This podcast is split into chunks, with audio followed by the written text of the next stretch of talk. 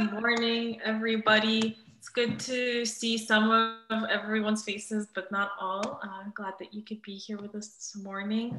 And also thank you to Darren for being willing to read, sort of asked you last minute, but thanks for being a good sport.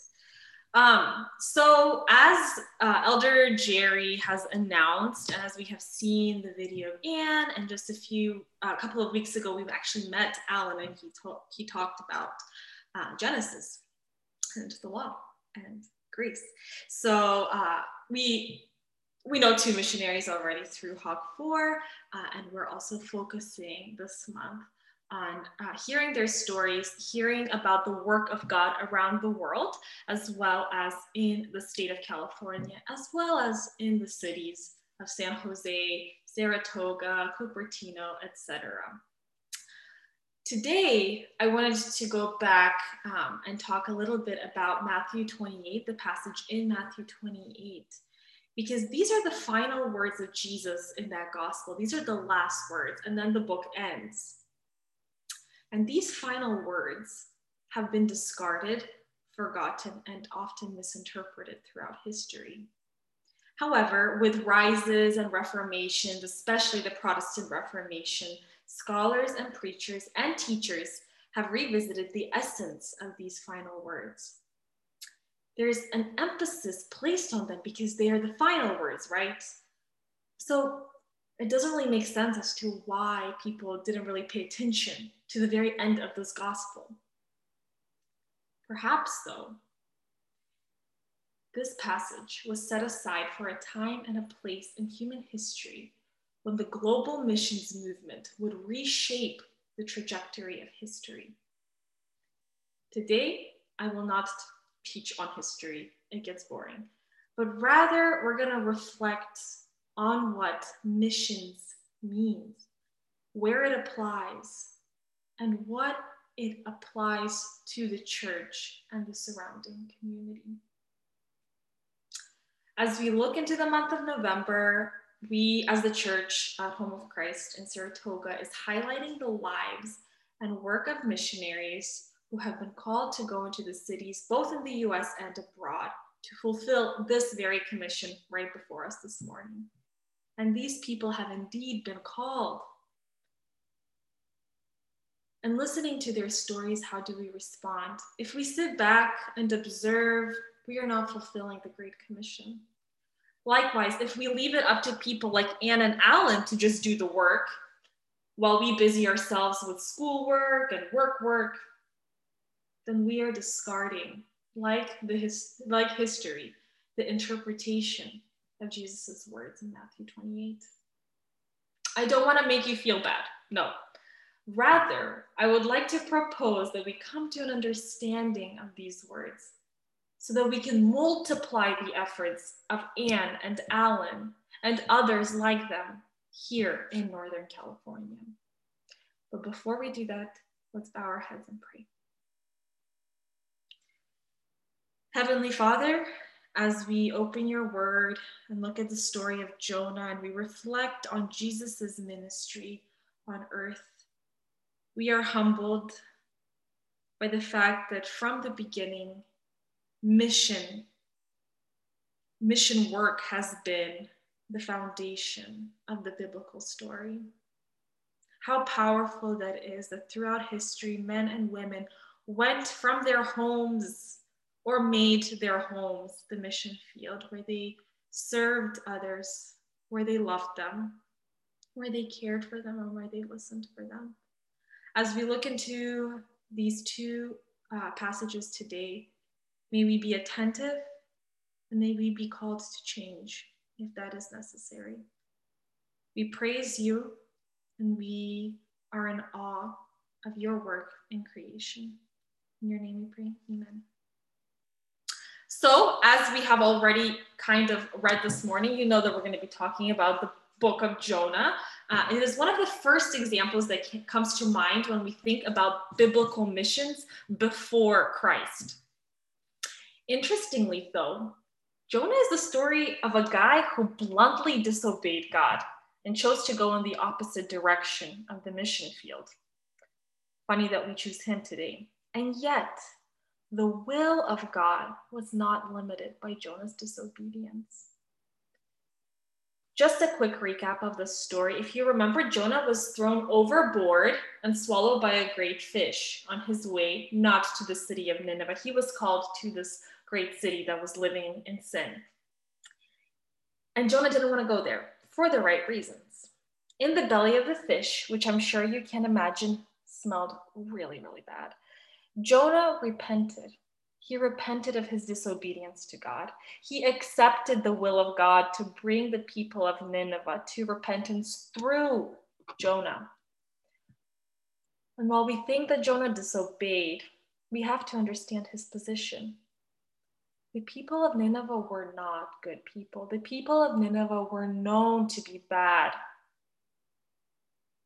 So we can't judge Noah for his decision to go in the opposite direction from potential threats that he might have encountered in Nineveh. We know from the story that after he was, thrown out by the fish, discarded, that he eventually made it to Nineveh. As he entered the city gates, he spoke to the people, calling them to repent as the Lord had commanded him, to change their habits of evil and to turn to God, to turn to good. And they did. The people of Nineveh, the people who committed some of the most heinous crimes known to humankind, were forgiven by God. I'm sure that we too have places on our minds that we consider corrupt, deprived, empty of good.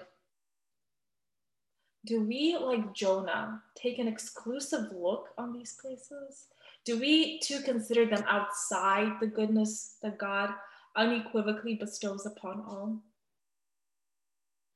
Through the first three chapters of the book of Jonah, we see that this is a wrong idea that we often hold. But in moments when our faith in God is met with the unexpected, how do we respond? We'll look at how Jonah responds in just a few minutes, but first, let's go back to Matthew 28 and think about that passage, because in many ways, there is parallelism between Jonah's story and the disciples. Now, Matthew 28, verses 16 through 17 reads, "Then the 11 disciples left for Galilee, going to the mountain where Jesus had told them to go. When they saw him, they worshipped him, but some of them doubted." Here we find ourselves post Christ's victorious resurrection. This is kind of like the departures area in an airport, the anticipation, maybe some anxiousness, pre-Christ's ascension is mixed with overtones of doubt. And we'll speak of that doubt in just a minute, but let's not miss the statement that comes right before. When they saw him, they worshiped him. Yes, there is doubt, but it is mixed with overflowing hope, faith, and worship.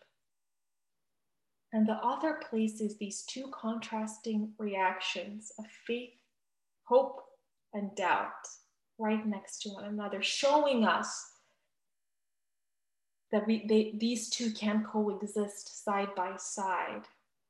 And we experience them on a daily basis. The question, though, is, do we allow our doubt to prevent us from doing and believing? And do we have a hope that's so up in the clouds that eliminates us from the sense of individual and communal responsibility to act? Notice that while these two can coexist with one another, doubt and hope, they also have similar qualities of limitation. And it is that limitation that brings us to an understanding of missions. We are limited because sometimes we overdoubt and sometimes we overhope. We acknowledge, though, this is the foundation. We acknowledge that we are overflowed with hope, but also overwhelmed with doubt. And in that moment, we pronounce the power of God, the provision of God, and the steadfast love of God, the force behind all of our actions. Friends, we believe in that power, but at the same time, we face doubt in the most unprecedented moments when we're all alone. Is it necessary to diminish our doubt, fear, and anxiety because of the grace we have received? No, I don't think so. As we see in this passage in Matthew 28, in every situation, there are moments when we can worship, and there are moments when we can doubt. And Jesus speaks to that doubt. He reassures that all authority, and we will see this soon, has been given to him on heaven and on earth. The Christ who died and resurrected in order to bring about the opportunity for us to believe does indeed hold authority over life and death because he has conquered both. But Jonah was before Christ. He lived before. And Jonah prefers death over life when things don't go according to plan, when the people of Nineveh actually come to God and repent. And all of a sudden, Jonah is just really not happy about the justice of God. God, you should have punished the evildoers, and yet you give them mercy. I'm frustrated. In addition to that, it's really hot. The tree that was providing shade is now demolished. The sun beat down on his head until he grew faint and wished to die. Death is certainly better than living like this, he exclaimed.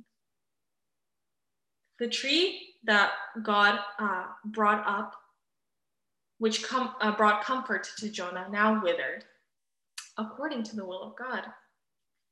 And on top of that, in the previous verses, as we saw it and Darren read, God sent a hot east wind.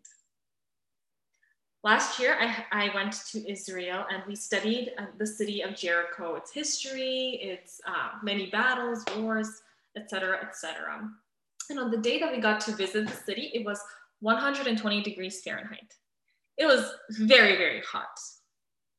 So what we would do is we would get a pitcher of water and just wet our hats, our head coverings, and our scarves, which we wore around our necks, and just kind of wrapped it around to cool off because it was impossible. You wouldn't even sweat. It was just dry heat. Within less than 5 minutes, our wet garments were dry. It was miserable. Because the east wind in the land, in the Middle East, brings about some of the most intense weather temperatures. And while we laugh at Jonah for his complaining nature, how often do we, like Jonah, wish for different outcomes? When we are uncomfortable, how much do we long for comfort? How frustrated we become when things don't go according to plan?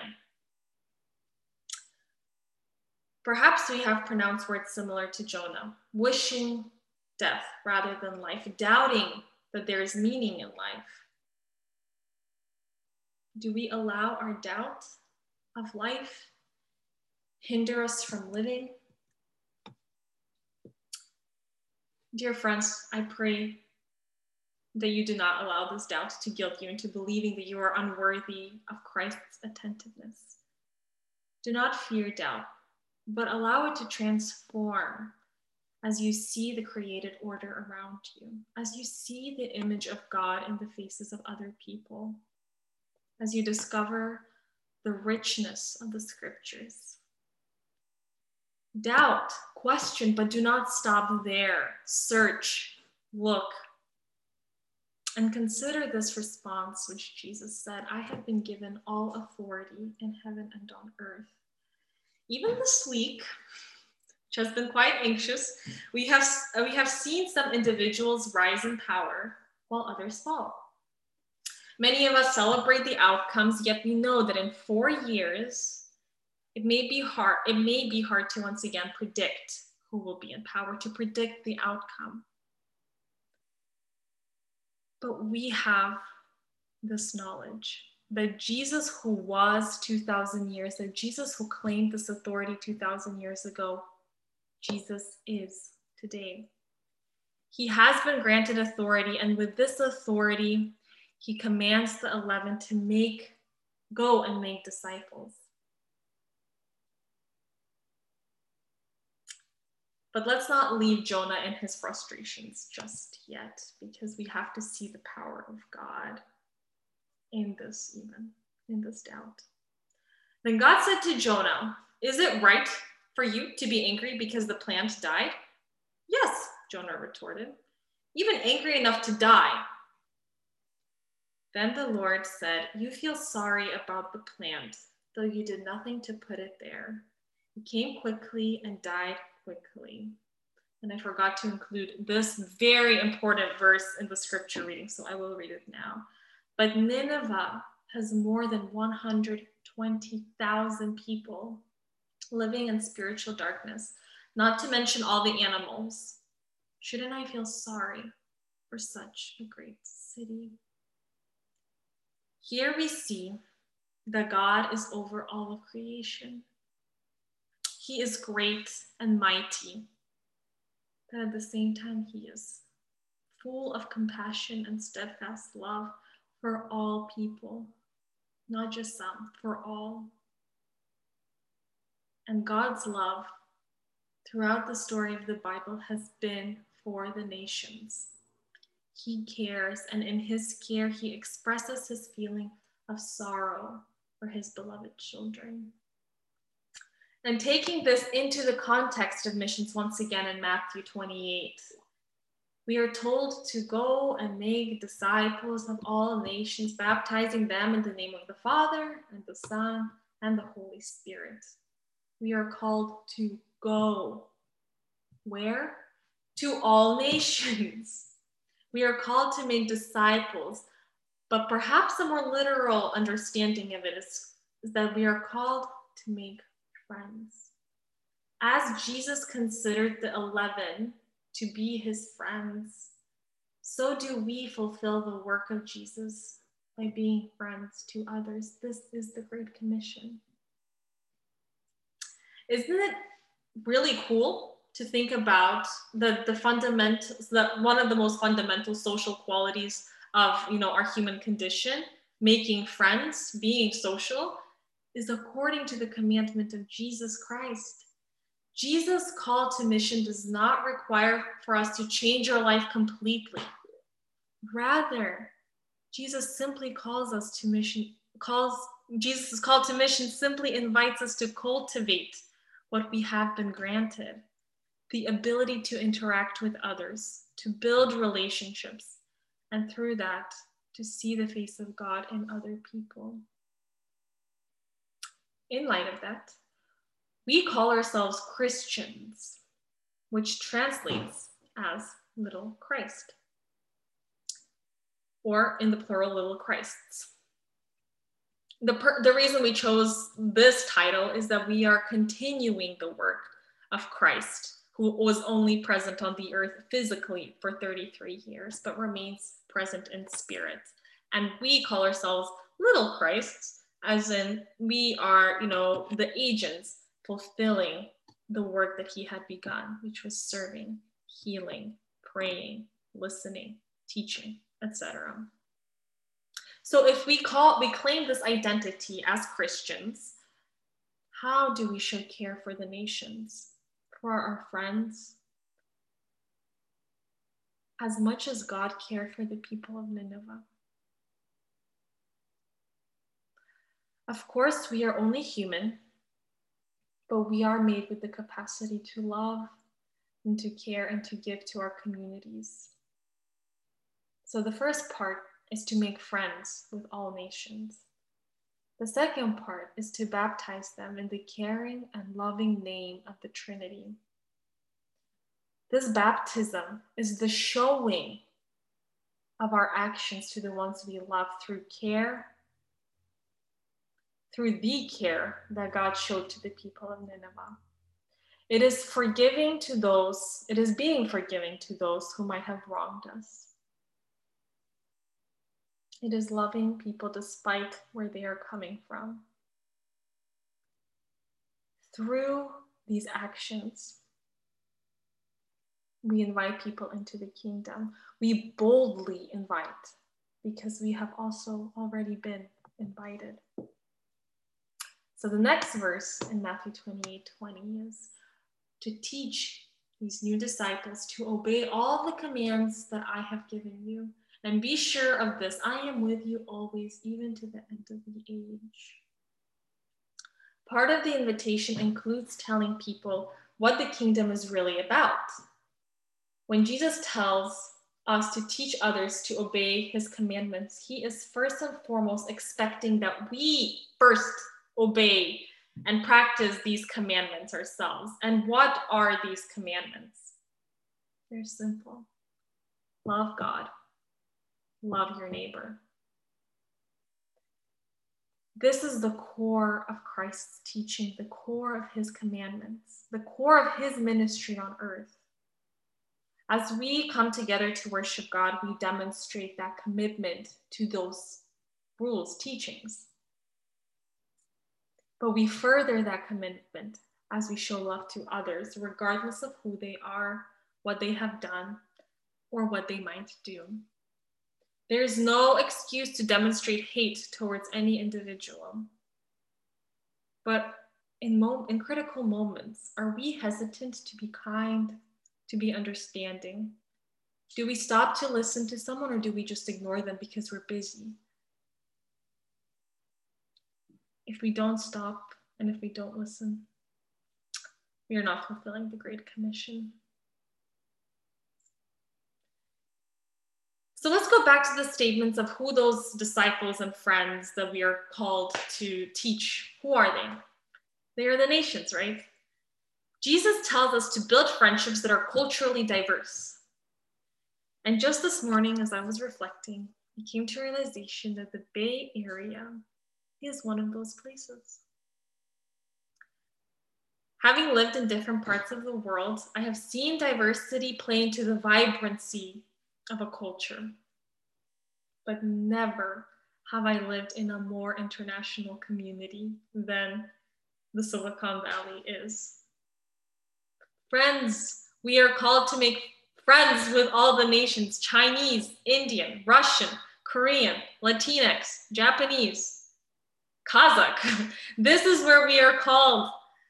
So if you take anything away from our conversation today, is that I hope you continue being a good friend to your classmates and to your coworkers who probably don't come from the same background as you do. This is the commandment of the Lord. Also, we are a congregation of young people. And for some of us, it's easier making friends than for others. But that's not really what it's about. It's not about how easy or difficult it is to make friends. The question is, how do we cultivate our friendships in light of what we know? Do we get upset when our friends receive blessings which they don't deserve? Do we get frustrated with God because our friends are favored at school or at work? If we do, we know from Jonah's narrative that God is still greater than our frustration and that he cares for the people that are in your life and he cares for you. In moments when we doubt about that, or that we doubt that we're truly fulfilling the commission set before us, may we be reminded of these words before us. I am with you always, even to the end of the age. God was with Jonah in the belly of the fish, in the city of Nineveh, under the tree, in the scorching wind. Not only that, but God spoke to Jonah. He listened to Jonah's frustrations and he showed his deep care for Jonah and for the people of Nineveh. Christ, who was a friend and teacher to the 11 disciples, also spoke to them, spoke to their fears and doubts. He did not diminish those fears and doubts. Instead, he provided assurance that he would remain with them forever, that his authority and watchfulness over the world would not cease. He gave clear, simple instructions. Love God, love people. That is the Great Commission. So now, in conclusion, how does this tie to our conversation of missions here at Hog 4? Three questions come up. Who is called to fulfill the Great Commission? All who proclaim and believe that indeed Christ, who was, now is, because of his resurrection. People like Anne and Alan have been called to serve in LA and San Diego, respectively, to equip young people to multiply their own disciples. We need people like Anne and Alan to be shepherds, to guide, to teach. It is through their stories that we are made aware of the multiplication of friendship through Christ in California and around the world. But we are also the ones to fulfill the Great Commission here in the Silicon Valley. There are so many of us represented here. Let us not lose the opportunity to show outstanding love towards one another, towards our classmates, towards our coworkers, towards our families. At the same time, let us not stop supporting the work of Anne and Alan, both through prayer and giving. Supporting those who have come out of our congregation to serve others is part of the Great Commission. It is caring for the needs of Anne and Alan. As the writer of Hebrews instructs, don't forget to do good and to share with those in need. These are the sacrifices that please God.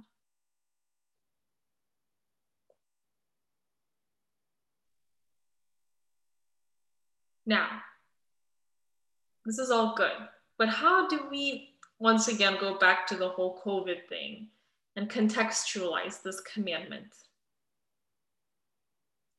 More than ever, so many of us experience some form of anxiousness or stress, and we may choose to come to God, knowing that he listened to Jonah, he will listen to us.